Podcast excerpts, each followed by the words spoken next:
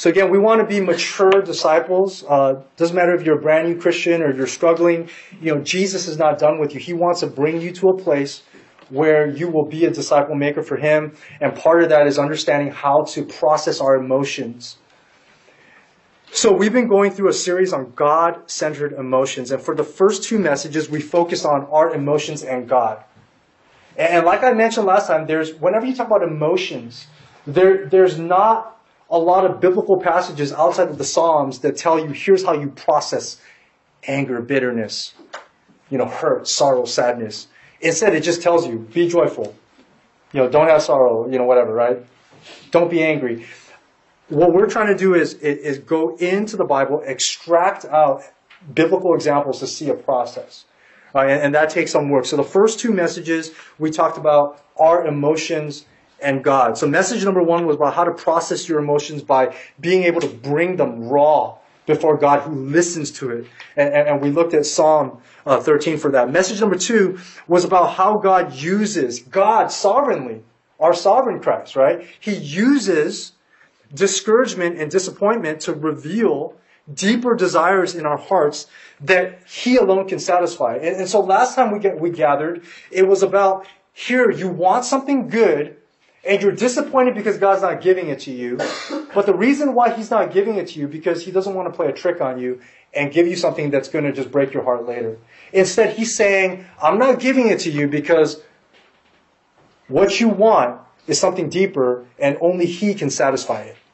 All right, so that's what we looked at last time. It, was about our emotions and God. For these next two sermons, we're going to look at our emotions in relation to other people. Yes, it's with God, but it's how other people affect our, our relationship with God and how that brings us back to God to process our uh, emotional feelings or hurt. Obviously, I'm focusing on negative emotions because I feel like positive emotions like joy, um, you know, I, I think when you're joyful, you have joy, okay? Unless you're talking about joy and suffering, which is kind of what we're talking about with these messages. Um, next time we gather, uh, I, am going to talk about processing anger and forgiveness. And then um, in, in, in, the next month, in March, uh, we'll go into our, our emotions and self. And I've asked our, our intern, uh, Gabe Lee, to preach one on loneliness. Um, and, you know, I he better preach that. The last time I preached a sermon on loneliness, it was it was way back for youth ministry, and that was Backstreet Boy days. And I was like, don't give, the title of the message was Don't Give Loneliness a Chance. You know, I don't know if you guys know that song, because um, Jesus will love you more than that. And, uh, oh, horrible. so corny back then. But uh, he's going to do one on loneliness, and I'll do someone on something. I'll find something okay, on, on, on self and our identity, all right? So let's dive in. Tonight's sermon is entitled Sufficient Grace and Perfect Weakness for Our Relational Struggles. When you think of emotions and relationships, meaning not dating relationships, but when people hurt you and you're trying to be faithful with God. Now, I keep saying this. If you've done something boneheaded and, and you get into a conflict with someone and you're hurt, we're adults, we own up to that. That's on us. Okay? I'm talking about you are trying to do something God centered. Trying to evangelize to your dad and, and, and get into an argument, and he says some really mean things to you. You're trying to evangelize. You're trying to confront another brother or sister uh, so that so that you can guide them in, in an area where they're walking down a certain path in life, and you're like, you know, that's not good, and I want to confront them, and, and they just don't take a while. I'm talking about you're trying to minister to people, and and, and they they slander you because um, they don't like you and they want to attack you. Okay, whatever it is, that's what I'm talking about you know, and, and, what God does and how God says, you know, I want you to suffer that a little bit. I want you to feel that relational strife because I want to show you something about yourself. Okay, and, and when you think of that, there's one book that stands out. It's Second Corinthians, because in Second Corinthians, it's the book where you have uh, in the New Testament the largest display, the most robust, widespread display of emotions from Paul, the Apostle Paul where he just expresses, and, and, it's almost like from, from one spectrum to another. He goes from sorrow to joy. Now, he, there's not one passage where he tells you how to do that, right? I mean, other than that it's in Christ. But um, you see despair, you see sorrow, you see gladness, joy, anguish of heart. These are words you see in your Bible. Uh, shedding of tears, love, perplexity, confusion. It's just, but even the word perplex, it's like bending you out of shape, bending your, your, your heart out of shape because you're so confused. Groans, regret, fear, jealousy, mourning, distress. These are the emotions. And you see it all in Paul. So in Paul, you see a complete person. He's bold. He confronts people right? He's he's confident in Christ. He he also I think he, I think he struggles with confidence in terms of pride too, right? Because he would say he's the chief of sinners. He he clearly would confront people, uh, and, but yet he can show you his weakness, and, and he can show you, look, man, this is how broken I am. This is how torn apart I am, and and I think that's why we can connect with Paul, right? Because he, he's not on this uh, on his high horse, even though he should be. Uh, he wrote more books of the Bible in the New Testament than uh, than anybody else, uh, and uh, even even Hebrews. Nobody knows who who wrote Hebrews, right? I mean, everyone has their view, and most scholars today say it's not Paul. But even that, when people are like, well, "I don't know who wrote it," well, you know, it must have been Paul, because because he he's that great in our minds, but yet he was real and he struggled. So, point number one: what caused Paul so much emotional turmoil? What was it that caused Paul so much emotional turmoil throughout Second Corinthians that he expressed himself? Number one, it's, well, simple answer is it's people. It's relationships. People that he loved, that, that hurt him, that some of them betrayed him or he felt that way, and people who were hurting the people that he loved. And they were his opponents, and they were tearing his character apart and saying all these mean, unfair things about him. So, first, what's causing him emotional turmoil is Paul's strained relationship with the Corinthian church. And second, Paul's opponents in Corinth. Okay? So, we're going to get into that a little bit. All right? Well, first, about his strained relationship with the Corinthian church. I'm not going to go through all of this because you'd have to read a lot of chapters in Second Corinthians, and we'd be here till, till midnight. Uh, but really, if you check out the front of a study Bible, you know, where it gives you that introduction, it'll tell you uh, 2 Corinthians chapter 2, 2 Corinthians chapter 7. Uh, you can read into, read into those passages, and, and you'll see that there was a period of time where where Paul, he, he goes into the Corinthian church to address their sin and to address their spiritual struggles. And it didn't go so well. And the people were misled by false teachers. And they rejected Paul. They rebelled against Paul. And in that moment, rather than fighting back, for some reason, Paul's like, you know, this is not worth fighting. I'm not going to get crazy on you here. Uh, I'm going to leave and I'm going to go home. And then he writes them a letter. A, a, a letter. Sorry. he, he writes them a letter and, and when he writes them a letter, he rebukes them. He just tears into them. Okay? And, and I know the Bible has First and Second Corinthians, but there's actually other other letters. I don't know why I can't speak tonight. There's other letters uh, that he wrote to the Corinthians that's not canonized, meaning it wasn't considered part of the Bible. Okay, so uh, it could be one of those one of those letters, one of those epistles that he wrote to them, and that epistle caused them to to repent. Okay, and some of this you see some background in 1 Corinthians chapter 5.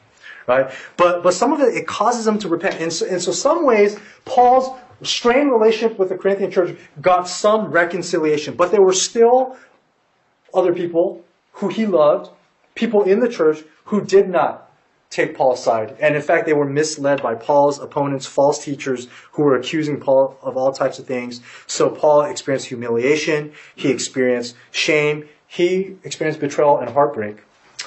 So, that, so the first thing is his strained relationship uh, with with the Corinthian church, right? People that he loved and poured his life into. I mean, I think that's what breaks our hearts more. Uh, I, I think when you when you have people who don't really aren't really cool with you. Maybe it could be a coworker. You don't have to live with them. You're not friends with them. They're not your family. You know, you might be annoyed, but it's just like, okay, there's some tension here. I don't have to like you. We don't have to go hang out together. Okay.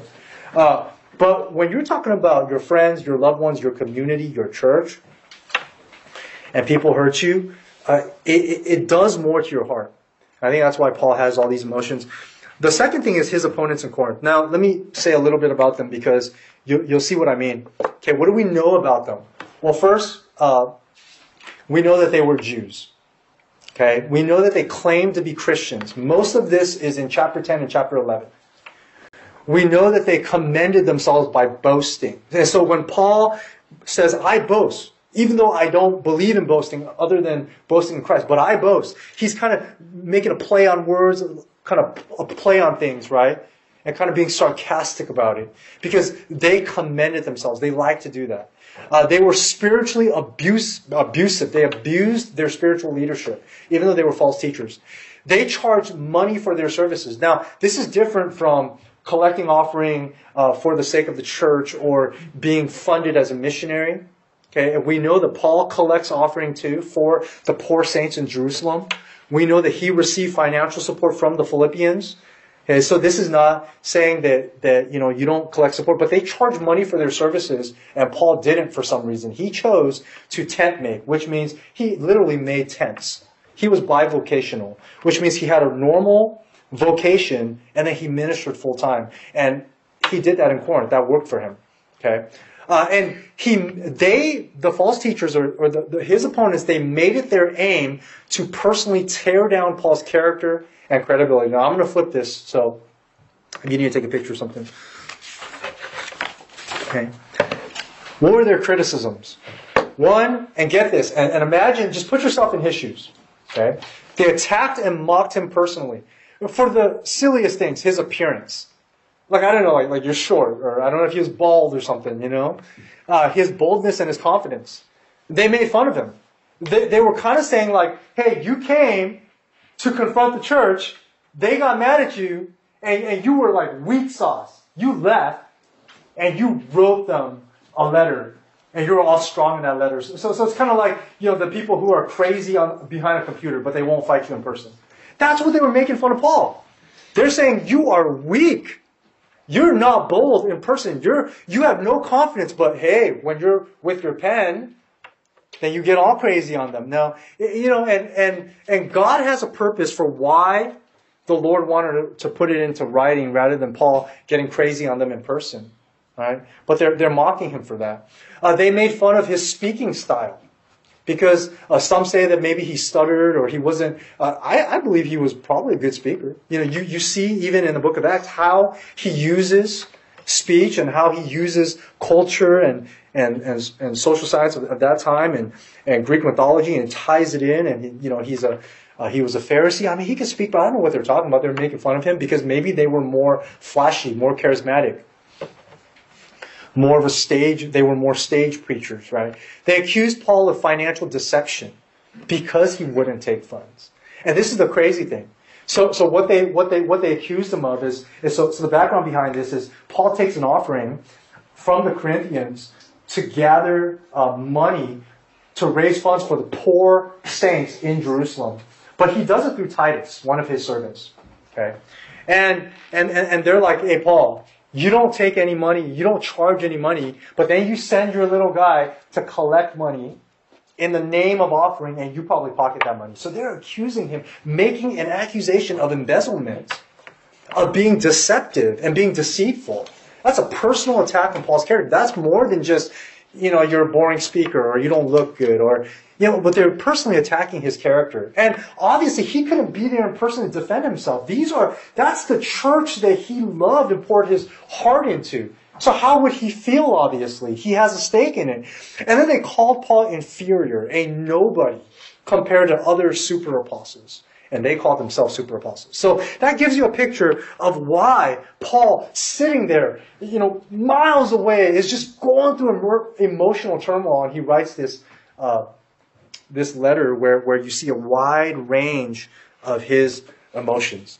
Okay? So that's point number one. So point number one tonight was what caused Paul so much emotional turmoil? Well, first, his strained relationship with the Corinthian church. Second, uh, his opponents in Corinth. Uh, point number two. Point number two is why did God ordain God's, why did God ordain Paul's turmoil? Why did God ordain Because this is funny. You go to chapter 12, and Paul Paul's saying, God gave this to me. You, you read it and you're like, this is God ordained. God has a purpose for it, which is just wild. Okay? But there's two things I want you to see. First in chapter 11, 23 to 28, it's to keep Paul from boasting about his great suffering because he had all these credentials. He was way qualified, but they were attacking. He's not qualified to be an apostle. He's not a real apostle. He's a false apostle. He was way qualified because he suffered a lot. Okay?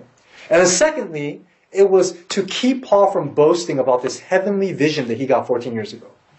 I mean, to, to have that vision, I mean, it's like, Paul, you win every single debate. I'm going to show you this. Okay? But Paul has to be humble.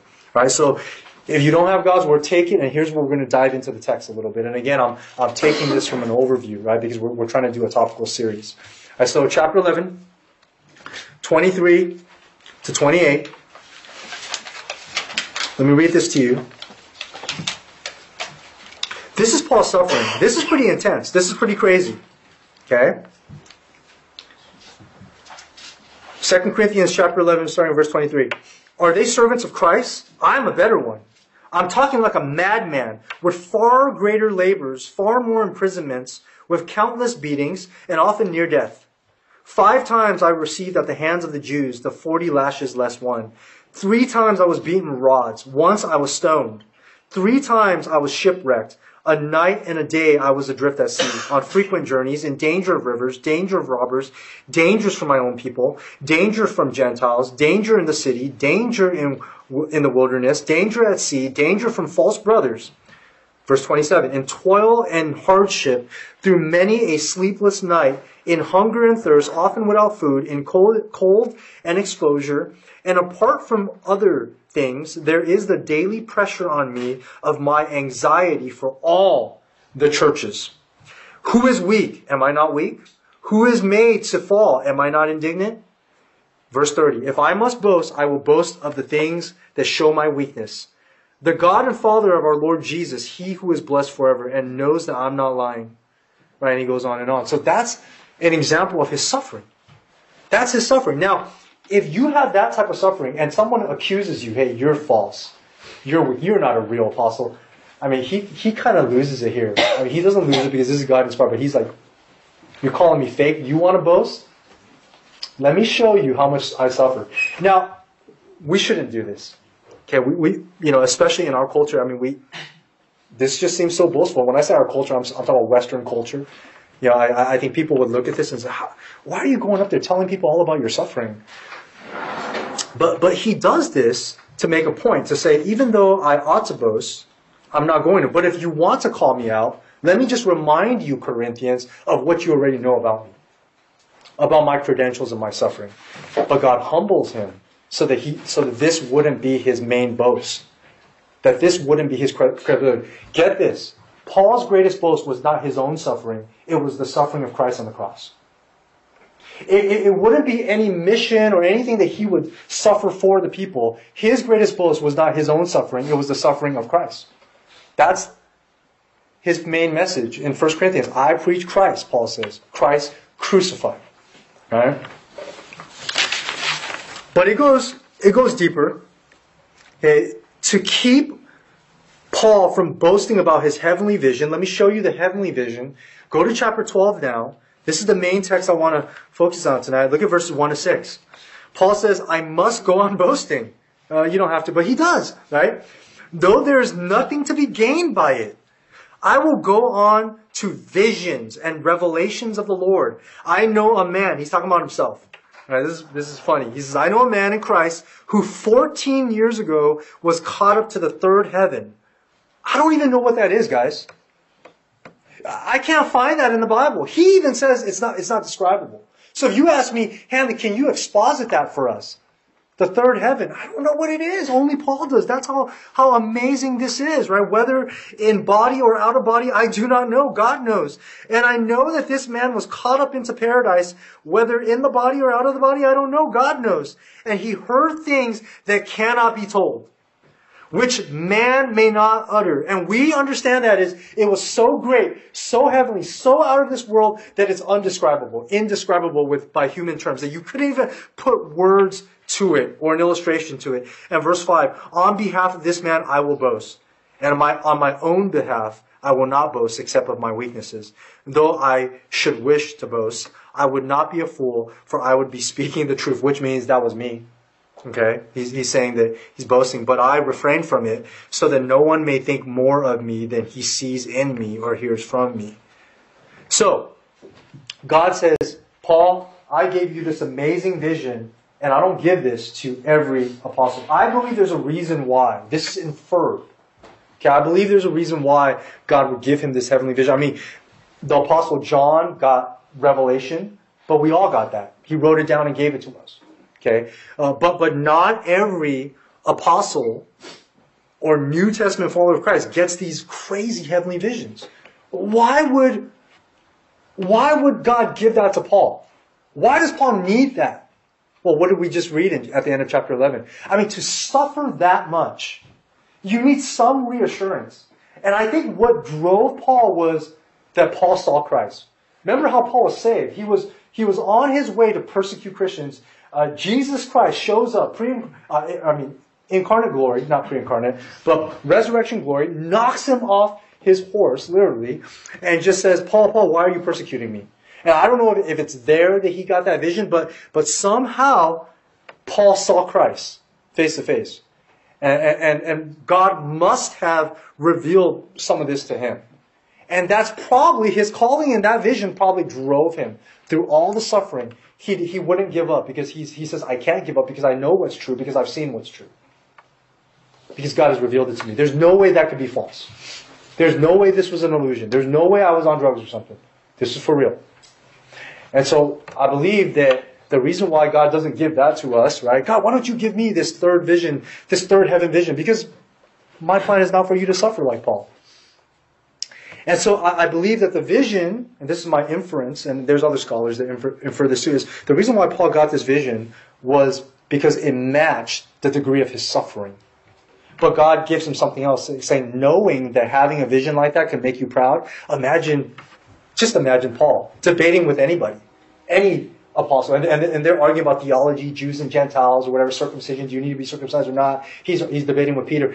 And, you know, Paul could pull rank. He's like, did you get this vision? How many books did you write? You know, and, but Paul doesn't have that. Paul doesn't have that because God humbles him. So you see that in verse 7. I mean, um, yeah, starting in verse 7, chapter 12, verse 7, is that God ordained a thorn in the flesh to keep Paul humble because God wanted, one, to magnify his sufficient grace for Paul, and two, to perfect his power through Paul's weakness. Let me show you this now. Okay, let's look at the text. Let's look at verse 7. It says, So, to keep me from becoming conceited. And he tells you, here's why I suffered. It's not by chance. These opponents aren't winning. He knows that, that the Corinthians are struggling and that these people are attacking him and he's going through this emotional turmoil because he says to keep me from being conceited because of the surpassing greatness of the revelations. He's saying because the vision was so great, I'm prone to wander, I'm prone to be proud. And so God help me. A thorn was given to me. Who else is going to give you something like that? Paul? Well, he's talking about God. That God would give him a thorn in the flesh, a messenger of Satan, to harass me, to keep me from becoming conceited. So what is a thorn in the flesh? The Greek word used for thorn here, it, you know, when I first read this and all the times I read it until recently, you know, I, I think of like, you know, what do you think of rose bush, right? A rose bush. Fall into a rose bush and you're like, okay, I need to put a band-aid on. you know, and at the end of the day, you, you look at the Greek and it's not that type of thorn. This thorn is, is like a spike, like a stake, like something you would pitch a tent with. And so just imagine, he's giving a metaphor, not literal, a metaphor as if that's what it feels like. A thorn has been stuck into his flesh and it won't go away. And he's asking God, will you remove it? And God says no. And it's a metaphor. And, and some scholars say this is a physical, maybe it's his eyesight, you know, and, and, um, uh, you know, maybe he's he, he's he's struggling with his eyesight or something like that. I don't know if that's true. You know, um, some say say that it was it was some physical disease. I don't know if that's that's what it is because he kind of tells you what it is when he says a thorn was given me in the flesh, a messenger of Satan to harass me. He's personified it. He's put people to it, and in the context of Second Corinthians, this seems like it would be the false teachers. It would be his opponents to torment him, to go after him, and many other people who attacked him. You know, God permitted this thorn to keep Paul humble. It was to keep Paul from becoming conceited because of the crazy visions, to harass him. Who else is harassing him?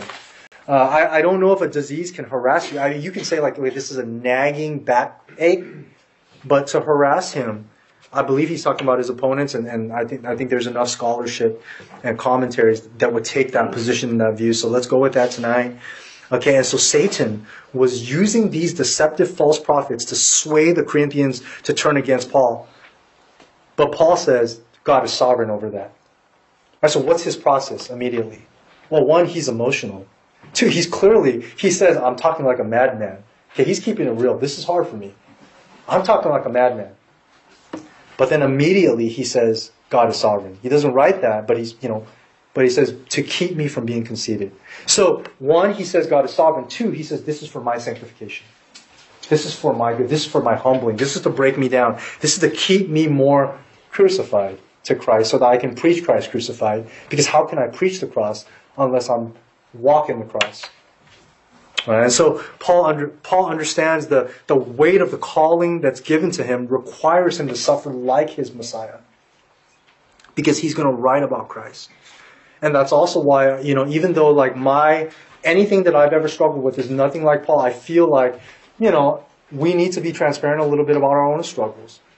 You know, we, you know, God will uh, allow us to go through struggle so that we can minister to other people. That's part of making disciples. That's part of, you know, listening to preaching, uh, maybe going to the biblical counseling stuff, uh, being fed by it, you know, joining your groups, your small groups or your discussion groups, caring for one another. And what do you do with that? When, when God begins to bring healing to you, you have to be pouring that into somebody else. Right? So, so that's the idea is that God lets us suffer, humbles us, breaks us so that we can serve Him. You see that in Paul. And, and that's why we love Paul and cherish him because God broke him. You don't want a proud Paul. He would make you cry.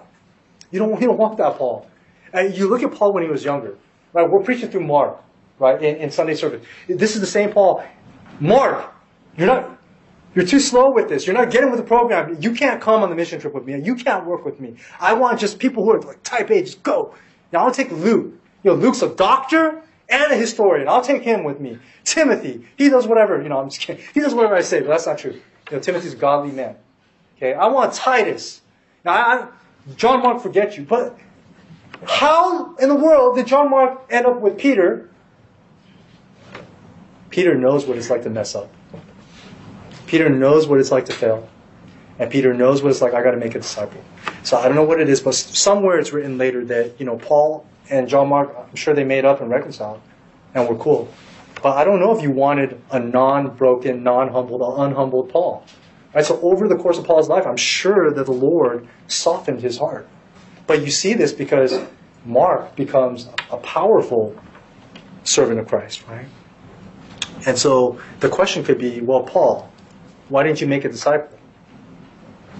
See, that's what we all learn, even the greatest ones like Paul. Right? We, we, we learn that sometimes God has to break us and humble us so that we can make disciples. Otherwise, we're going to be like Kobe Bryant.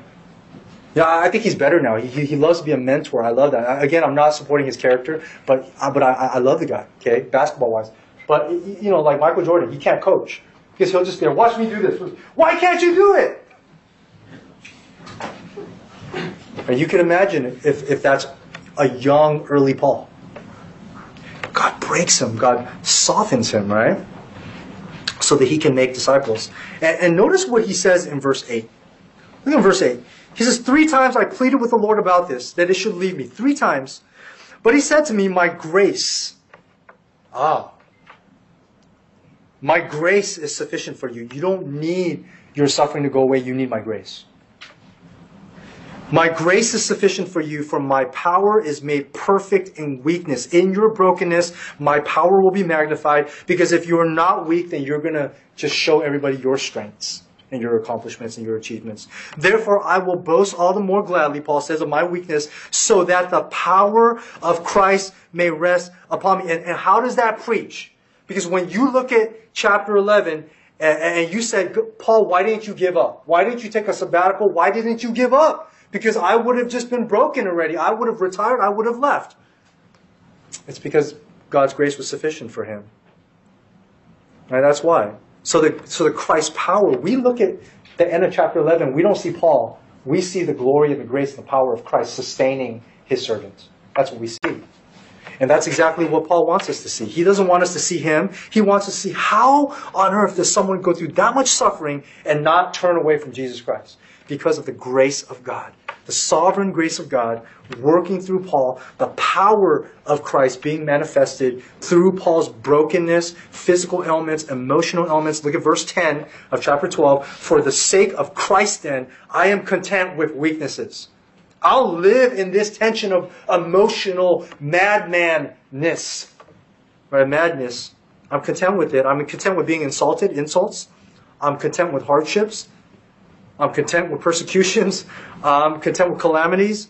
For when I'm weak, then I am strong. He's content with a lot. I mean, I, when I, when I was single, I struggled with being content being single. I mean, I, I'm not going to be content with hardships. This guy's content with hardships. And so that tells us where our hearts need to go. And I think sometimes, especially for, for those of you who want to do ministry, and you're like, I want to be like Paul. And, and God's saying, don't be so quick to ask for that.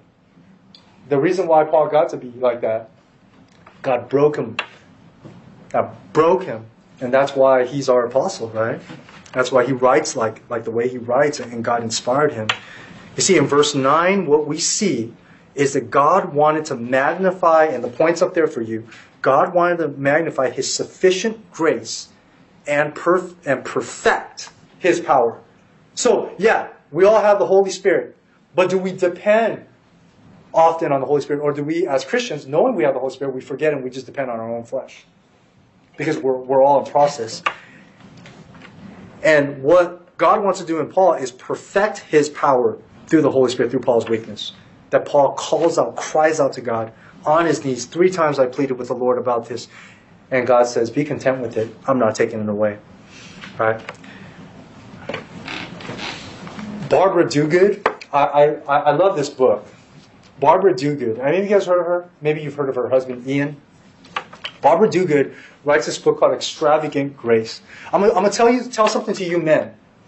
Um, you, you could probably tell the way that I preach, the theology that I like. There's a lot of just, you know, I'm, you know, maybe my generation too is just like get in your face kind of thing. I try to soften up. Um, nobody has shepherded my, my heart in understanding Pauline theology, Pauline theology, Paul's theology, than female writers like Nancy Guthrie. I can't pronounce the TH today. Nancy Guthrie, Barbara Duguid. I mean, you, you, you, which you're talking about Bible teachers, Reformed, Presbyterian, Muslim, and they just write in a certain way where I'm like, I, I would have never saw it that way. The, the guy preachers that I, I listen to or pastor wouldn't write it that way. They'd write it with a lot more force.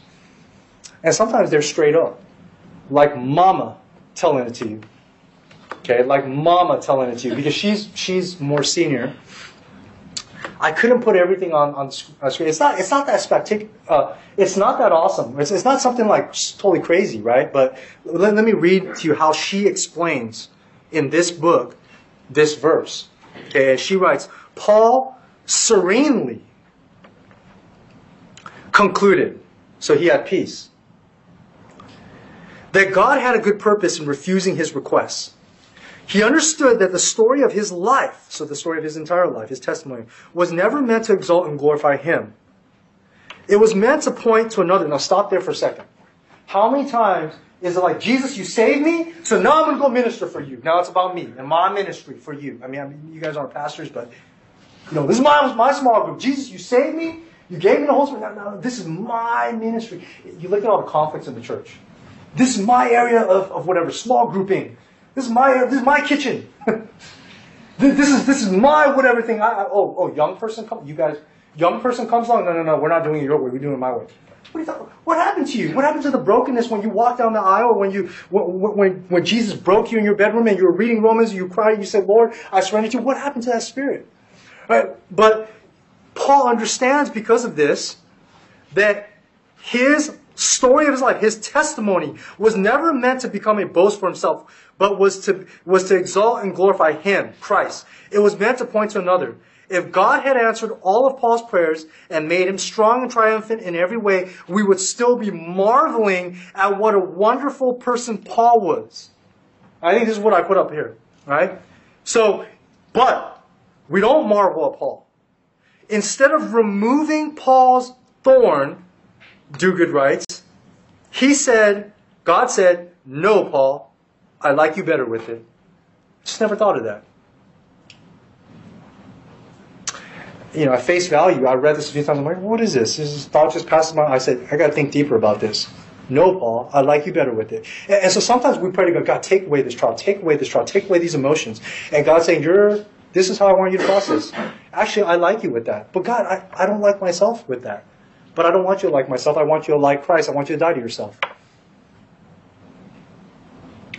God, please take this, whatever it is you're struggling with. God, take this away from me. God says, I like you better with it. You're more useful for me with it. You're more on your knees with it. I'm going to give it to you. Sometimes God's like, Hanley, you're better tired because you pray more before you do any ministry because you beg me for energy. Like tonight, and, and like ever since, ever since um, my daughter was born. I mean, it's like every sermon, everything, every. So this week, you guys can pray for me. I'm, I'm doing this, and then I'm gonna teach the Sunday school, and I'm gonna preach. And before everyone, I'm like, God, please just get me through it. Just, just get me through it. And then, but when I'm up there, I don't know if you guys can see it that I'm, I'm just tired, and it's okay, you know, because I think that's where God wants me to be. And when I'm tired, I'm to love more because I'm to be praying more. And it's going to be less me and more of Him. Right? And any passion that comes out, it's going to be more of Him and less of me. And this helps me understand it. Right? It says, No, Paul, I like you. I like you better with it. Instead, we're left marveling at Jesus Christ who delivered Paul from his body of death by dying in his place. Most of us will not suffer the way Paul suffered. But nonetheless, we can look at our trials and our struggles and say, God, what do you want to do with our emotions? And He wants us to be crucified with Christ. And you can understand why God allowed all of Paul's suffering so that Paul would understand the power of the cross. So when you sing that song, you know, the power of the cross, it can get routine. I don't know if it gets routine for Paul because that was his life. And so this makes sense when you read First Corinthians, I mean, Second Corinthians. This makes sense. I mean, when you're that broken, physically already messed up, uh, you know, physically tired, being beaten, you know, all everything that he wrote in chapter 11, and then you can imagine Paul going to God and saying, "God, the last, I'm just, I'm just trying to serve you. I'm just, I'm, you, you gave me this mission. Make it easy for me the last thing I need is for this church that's growing for you to allow these false teachers to come in and turn them personally against me. I don't need this, God. It's not like I'm out there partying. It's not like I'm there, you know, trying to make money or anything. I'm trying to serve you. This is the last thing I need. But that success, right? So Paul is probably one of the most successful examples of ministry we see in the New Testament. Yet that success came with one of the guys who suffered the most in the New Testament. And, and you can see what God would do, saying, suffering leads to you to be successful in the name of Christ. And that success keep you humble, give you suffering. Right? So when he writes this, Galatians 2.20, I've been crucified with Christ. It is no longer I who live, but Christ who lives in me. That makes sense. You see, for, for me and you, we read that and it's good here in the head, and we like it talks about our, our you know, our, our union with Christ, our, our, our justified standing with Christ, the Holy Spirit dwelling in us. But that's all doctrine and theology. What about our lives? How, how can we know that so well, but yet our hearts so easily get discouraged and down? You know, and so he gets it. His word, the word of God in Paul has become flesh. Because the thorn in the flesh has caused him to, he can say this I've been crucified with Christ. It is no longer I who live, but Christ who lives in me. And the life I now live in the flesh, I live by faith in the Son of God who loved me and gave himself for me. You look at that and you read the back end of our passage again, 1 Corinthians 12 9, And, and, and it totally makes sense when, when he says, My grace is sufficient for you, for my power is made perfect in weakness. Therefore, I will boast all the more gladly of, of my weakness, so that the power of Christ may rest in me. For the sake of Christ, then, I'm content with my weaknesses, insults, hardships, persecutions, calamities, for when I'm weak, then I'm strong, because I've been crucified with Christ. It's no longer I who live, it's Christ who lives in me. You put those two together. And that's Paul. Here's the big idea of tonight's message God's grace is sufficient for every emotional struggle because his power is perfected in our weakness. Our emotional struggles show the finite nature of our hearts. It shows us how we can believe in something so firmly in the mind, yet our hearts take so long to really believe it when we're hurting. That we need to go through process. Last time, I last time we were together, I talked about the layers of the gospel working through our hearts and how to just the week before that, the time before that, how to bring ourselves before God, just, just real emotions so that God can heal us. Well, we bring it before God because we know His grace is sufficient for us. And, and He gives you His grace through Christ. And He gives you special graces too, like, like people to encourage you, the Word of God to inspire you. Um, you know, sometimes when we suffer, we, we, we realize all the little the blessings that we usually overlook when everything is good. And those are all the little blessings that God kind of reminds us when we go through hardship because His power is perfected in our weakness. Struggle is one way the Word becomes flesh for us as Christ followers. And it takes the doctrine that we believe, allows us to embody it in our relationship with Christ. And relational strife is what you see here tonight, right? And, and, and it caused Paul to look at himself. It caused Paul to look at himself, not blame the other people, but to really look at himself. And you, you, you see the heart of relational strife dealing with, with it here. So, so let me just go one level deeper, okay? So you'll have to try to follow me on this. A lack of grace from people, that's a, that's a cause of relational strife. And a lack of grace from us towards others can lead to relational strife. So when you can put that together, Okay? Relational strife, when your relationships are good, mean, everything's fine. It doesn't make you think at a certain level through certain contexts. But when you experience a relational strife with people that you love and you care for, then a lack of grace from those people, these people you love, you expect them. Paul saying, I don't expect the opponents to love me. But Corinthians, it breaks my heart because I expected you to back me up. See what I'm saying? That makes the grace of God real. And Paul's saying, man, I know the grace of God and I expect this from God's people. And, and so, so what's the heart of what's the heart of this conflict is that Paul expected them to treat him a certain way, and he didn't experience that grace from them. Right? They, they didn't show him grace. What, what, what would have grace been like? What would grace been like? No, that's our apostle. We're going to check with him first. We're, we're going to give him the benefit of the doubt because he's our apostle. He's our pastor and we know him personally. You guys are cool. You guys have this crazy message. You guys charge us for money. You know, whatever. You false apostles. You guys are cool, but we're going to have grace towards our apostle and, we're going to go ask him, are these things true? But they didn't show Paul grace, but he expected that, right? So relational strife helps us understand what it means to live in the grace of God because when you don't have grace from people, the only thing you have left is the grace of God but it helps you understand yourself. And then when you flip it around, when we sin against others relationally, whether it's not forgiving, being angry, being judgmental, gossiping about people, rather than showing them grace, like, oh, you know what? They must just be struggling. I should give them the benefit of the doubt. Whatever it is, we are not embodying the grace of Christ.